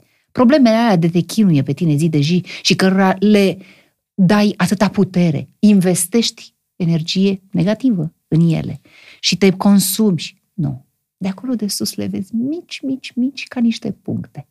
Așa cum vezi și oamenii care te negăjesc, așa cum vezi și situațiile care și așa cum îți creează suntem, Așa angoase. cum sunt și oamenii pe care îi vezi din avion și când tu ești aici pe pământ ai impresia că totul se învârte în jurul tău și că tu ești cel mai important și că ce se întâmplă și dacă de fapt nu ești. lipsești tu da. și apoi când, nu știu, ai exercițiul ăsta, ești în avion și privești și îți dai seama că sunt puncte și apoi nici nu le mai vezi și că de fapt dacă dispare un om de acolo, și... lumea merge mai departe. Și chiar tu, cel din avion, Ă, te simți pe de o parte departe de da, da. cumva salvat în libertate printre nori, dar pe de altă parte te simți foarte vulnerabil. Îți dai seama că ești o frunză exact. în vânt, de fapt. Și că în orice moment poți să nu mai fii. Tocmai de asta experiențele sunt cele mai importante, să ai ă, momente pe care să le trăiești ă, cu cei apropiați, știi? Așa e. Era o vorbă că nu s-a întors nimeni de dincolo să ne spună cum e și că cu tot ce trăiești aici, asta e cel mai important. Ce cu rămâne, asta de fapt? Ce rămâne? Exact. Ceea ce simțim. Această, ceea ce trăiești. Această energie care pleacă de colo-colo și care ne străbate, asta e ceea ce rămâne. Și atunci, ce avem de făcut? Haide să fim cei care răspundesc această energie. Noi alegem cum să fie ea. Meditație faci? Uh, sub alte forme. Când adică? mă rog, de exemplu, nu propun să fac meditație ca la carte, mai fac câteodată ghidată de, de mm-hmm. câte un Uh, specialist în domeniu, în vacanțe, să spunem. Dar uh, nu toată ziua. Adică nu, nu am această abilitate. Însă meditație este uneori și ruperea totală de problemele lumii în care trăim. Și, și am astfel de momente asta? în care, da, aleg să mă Și rog. cum faci? Închizi Pur și simplu și zici, închid gata, telefonul, da. în primul rând. Înainte să închizi ochii, închide telefonul, că altfel n-ai nicio șansă. Da, și pur și simplu am zile în care spun, stop, azi nu fac nimic. Și poți să, faci, uh, să nu faci nimic? Poți să-ți permiți asta? Bună întrebare. Poți să-ți permiți dacă ai un business al tău.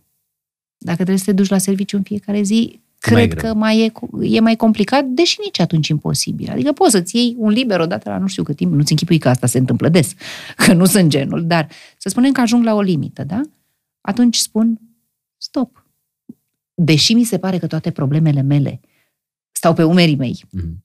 poate în perioada respectivă, Îți dai seama că de fapt nu e așa. Îmi dau seama că de fapt nu moare nimeni fără lips, în lipsa mea da, da. o zi, uh, adică nu se întâmplă ceva dezastros, pentru că eu îmi permit ceea ce orice om ar trebui să își datoreze cumva, liniște din când în când. Și timp pentru el. Da. Aveam pe cineva care îmi spunea că în fiecare zi o oră e pentru el. Oh, fie că minunat. se duce la masaj, fie că stă felicitări. să citească, fie că stă să se plimbe pe străzi, fie că dă o tură de parc de herăstrău. Bă, e ora pentru mine. Fac ceva pentru mine. E mare lucru. Sau că își închide telefonul să duce la masaj, mi s-a părut foarte tare și mi-a rămas în cap chestia asta. Era mereu întrebarea, tu ce ai făcut azi pentru tine? Știi, și îmi dau seama, ce ai făcut? Ai dus la muncă, ai alergat, ai dus copiii la școală, la graniță, dar pentru tine, concret, ce ai făcut? Sunt întrebări de astea care te lovesc un pic Da. așa câteodată. Da, da, da. Uh, ai mai ținut legătura cu Cove? Da, sigur că da. Cum să nu? Uh, Un băiat extraordinar. Cove, te salut oriunde ai fi. sigur că da. Chiar de ziua mea am vorbit. Care e acum? Uh, a, a fost acum, Da. aproape, în decembrie. Un băiat, uh, un băiat extraordinar. Oh, ce prieten pe viață. Uh, uite, sunt întrebări aici pe care ne-ți-am zis să le-am selectat așa. Care e cel mai frumos loc uh, în care ai fost vreodată? Insula Capri, unde da. ne întoarcem anual. Dar ai fost uh, anul trecut, uh, când te-ai întâlnit cu prietena Jennifer Lopez, nu?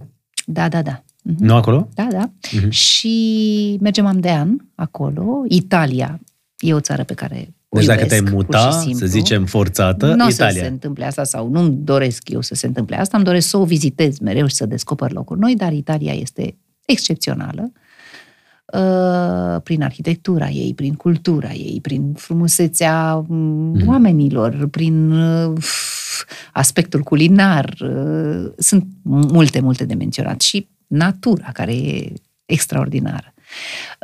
Pe de altă parte, am fost înainte de pandemie în Bali și mi s-a părut un rai. Pentru prima dată? Un rai, da. Pentru prima și prieten, singura dată, am un prieten dar vreau stat, neapărat să mă Am întorc. un prieten care a stat în uh, pandemie în Bali vreo 6-7 luni de zile și e fabulos. Minunăție, minunăție.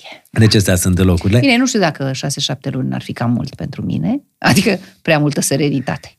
Nu aveți omul ăla Eu la vreau fel. și energie. Omul ăla la fel și-a luat laptopul, a plecat și putea să rezolve absolut orice probleme e din orice colț al lumii. E adevărat, dar nu, nu mi-aș dori să plec din țara mea, o spun cinstit și direct, dar m-ai întrebat locuri de care m-am îndrăgostit din alte părți și ți-am dat două exemple. Ai vreun film pe care l-ai revedea așa oricând?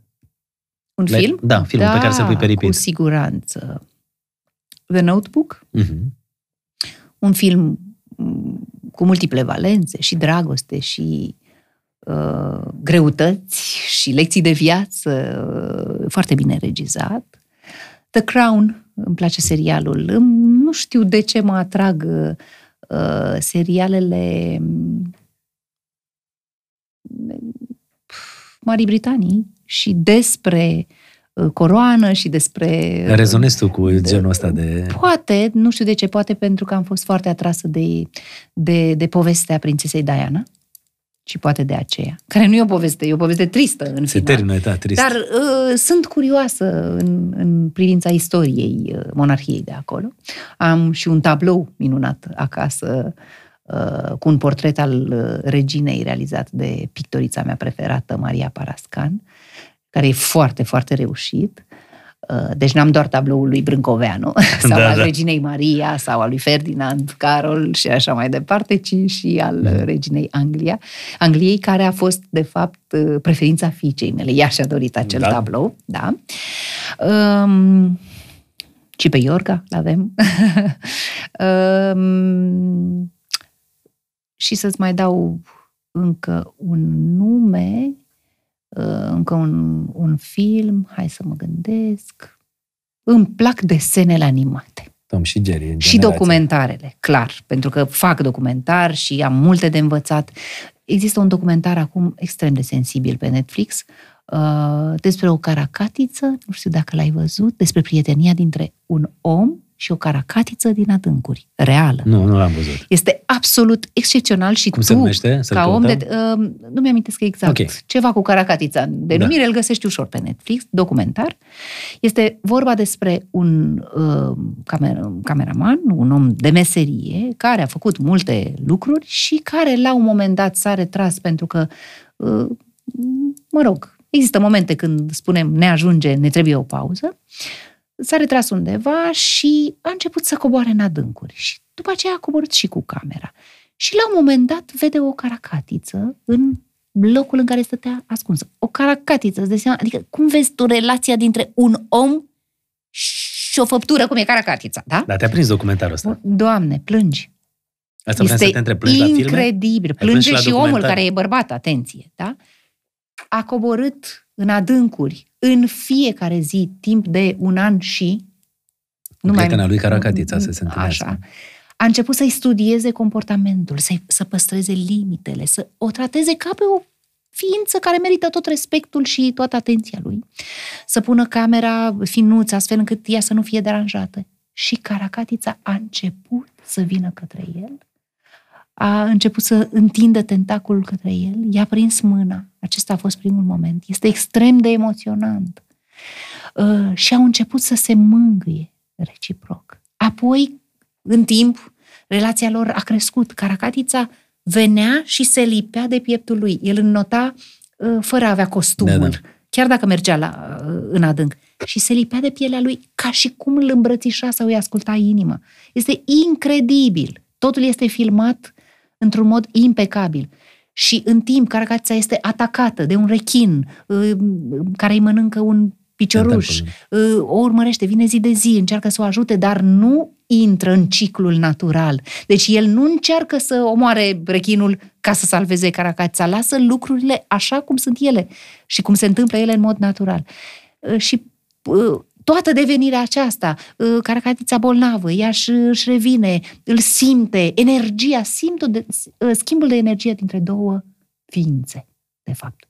Două ființe, oricare ar fi el. Eu n-am mai Uite, auzit m-ai făcut curios, de o o să caut prietenie și eu. între un om și o caracața. O să Și caut uh, documentar. trebuie să vezi acest documentar împreună cu copiii tăi. Mhm. Este extraordinar de educativ și de sensibil. Vor plânge.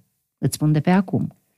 Mi-aduc aminte Și că în vară trebuie Timea găsise văzut un cu- crab și îl uh, luase într-un pahar și era prietenul ei crabul, așa că... Da, iată, iată. Este minunat. Trecem în la alt plus, nivel acum. tot felul de tipsuri în acest uh, documentar legate de meseria noastră. De cum poți filma ceva atât de greu de filmat, da? Și, Și, atâta în răbdare adânc. și să faci atâta timp. Știi Și că asta mi se atenție, pare. uh, acest animal nu stătea într-un singur loc. Da. Că fundul mării e mare, da? Și omul ăsta a început să învețe tot felul de lucruri despre viața uh, marină, astfel încât să o găsească, să-și dea seama unde se poate ascunde. Incredibil. Uh, omul acesta merită Oscarul pentru acest documentar O să-l și caut, sfătuiesc promit. pe oricine să-l vadă. Uh, Ai, tu ai animal acasă? Am trei câini. Îi ții în casă? Un, uh, nu, doi sunt prea mari, nu stau locului. E lupul, e uh, Rocky, este Luna, care este malinoa, adică de aceeași talie, da? Tot, e tot Da. un lup, da? Și ea e lup belgian și lup uh, german, da? Uh, e uh, pe de altă parte, cățelușa noastră care acum iarna stă, stă în casă. Avem două pisici pufoase, diferite. Stau în casă Stau și în ele. casă și ele, da, și se înțeleg uh, foarte bine cu Lady, care este Știu că cățelul ești o acela ființă din... atât de ordonată, pisicile alea când Oh, încep să... știi ce ordine e la mine în casă? Păi și pisicile alea când încep să-ți mute Le-am pus la lucrurile. punct, sunt ordonate și ele. Da? Am pus nu să cred. Și mută cum- și cum ai nimic, făcut? sunt educate. Sau când încep să-și facă așa cu ghearele pe canapeaua ta, nu. Nu, no, sunt mâncate dacă...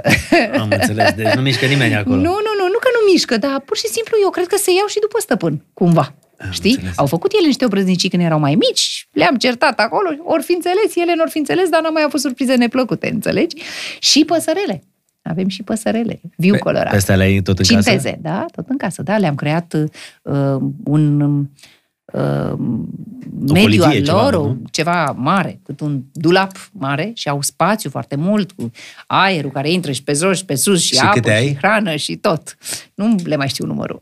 Deci ai păsărele Cinteze, în casă, cintezele, ai două Și a- pisici, dimineața la prima câine. oră Și ai și acvariu ceva? ne trezește, am avut, nu mai am acvariu, dimineața la prima oră ne trezește sunetul păsărelelor. Este ca în pădure la noi acasă. Exact a- sunetul acela pe care l-auzi când intri într-o pădure. E minunat. Și astea nu fac mizerie că meiul ăla sau ce Ba mănâncă. da, dar noi le-am construit. Și mai zboară câte Ar- una așa și ciop, nu, cine dar asta e noi pe le-am, covor? con, le-am con, nu e pe covor, că ele nu umblă libere, ci au un... un Nu, că mai sar din nu colivie. e o aia. colivie, că e ceva mare în care intră omul și umblă pe acolo. Da? înțeles. Și ele fac totul acolo, sunt niște tăvițe speciale, pe jos se trag. Ce E treabă bine serioasă gândit, asta cu proiect animale. serios, nu te joci. Au și nume păsărele astea?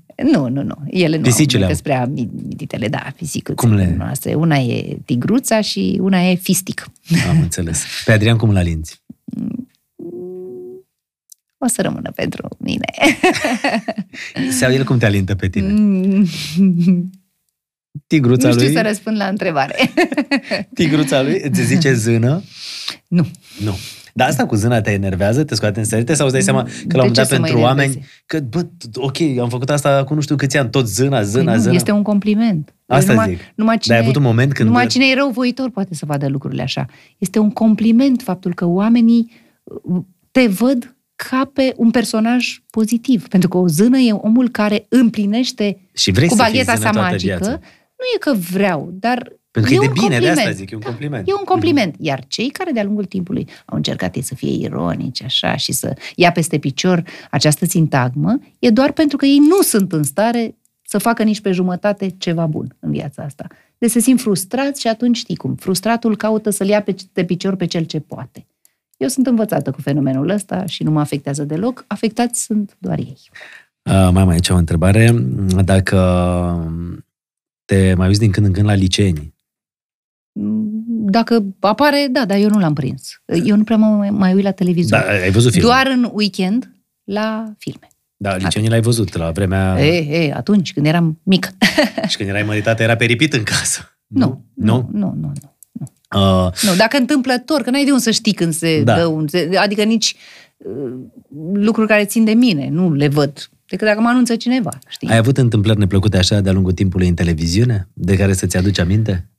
Întâmplări neplăcute sunt. Sunt oameni care îți pun piedici sau uh, sunt uh, neplăcute momentele în care, pentru că așa a fost munca mea, uh, veneau cereri de ajutor uh, nenumărate. Realmente, pentru noi nu puteam face față.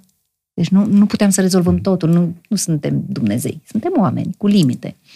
Și atunci, acestea sunt momente neplăcute. Dar altfel, eu zic că le-am depășit uh, pe toate cu spinarea dreaptă și cu fruntea sus și nu stau să mă împiedic de amintirile neplăcute.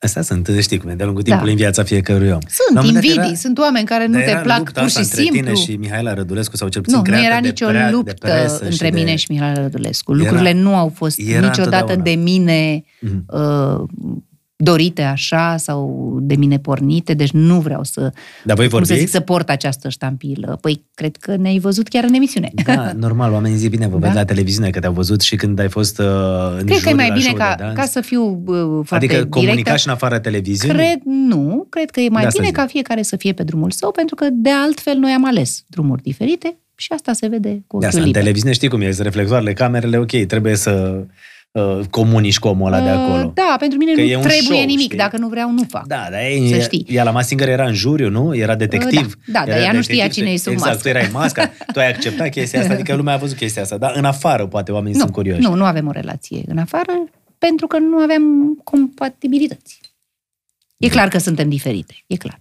Da, de unde a pornit povestea asta cu... E mai bine să fiu uh, diplomată și să tac. Înțeles. Diplomație. Da, da. Și m, nu vreau să mă împiedic de povestea asta la orice pas. Nu mi-am dorit-o, nu am promovat-o, nu am... Am tot încercat să scap de ea, dar asta e. Uneori poveștile se țin de tine, ca scaiul, știi? Mai ai Mm. vreun vis care nu ți s-a îndeplinit așa? Sau e ceva la care te gândești, bă, aș vrea, uite asta, mai îmi doresc eu să îndeplinească. Visul ăla măreț. Să-mi uh, văd fata mireasă. Sănătoasă, împlinită și frumoasă. Să ajung sănătoasă până atunci. M-ai emoționat cu asta când ai zis, știi? Adică acum mă Cred așteptam că și așa... tu te gândești la asta, nu? Da, dar mă așteptam să zici, iarăși nu știu ce proiect, iarăși nu știu ce, știi? Și dintr-o dată, Nu, acum... Andreea mai știi, vreau să-mi văd fata mireasă. Adică, pe bune... Un vis așa de suflet. Nu? Asta mi-ai cerut. Da. Uh, Doamne ajută, să mă chem la nuntă. Mm-hmm. Sigur. Cineva trebuie să fie maestru de ceremonii. Opa, deci eu o să, pe- deci gata, am semnat contractul, Ciucă, maestru de ceremonie, eu prezint uh, nunta Violetei. Ai și talent. Așa. Perfect. Să știi că mă Ce bucur de altfel, fiecare altfel. dată când ne întâlnim și cu mare drag uh, te așteptăm aici. Cu mare drag și, timp. și să ai grijă de tine, să fii la fel de energică și pozitivă. Mulțumesc. Și poate, exact cum spuneai tu, uh, încăpățânarea asta și dorința de a face lucruri poate să-i motiveze și pe alții să facă. Să dea Dumnezeu.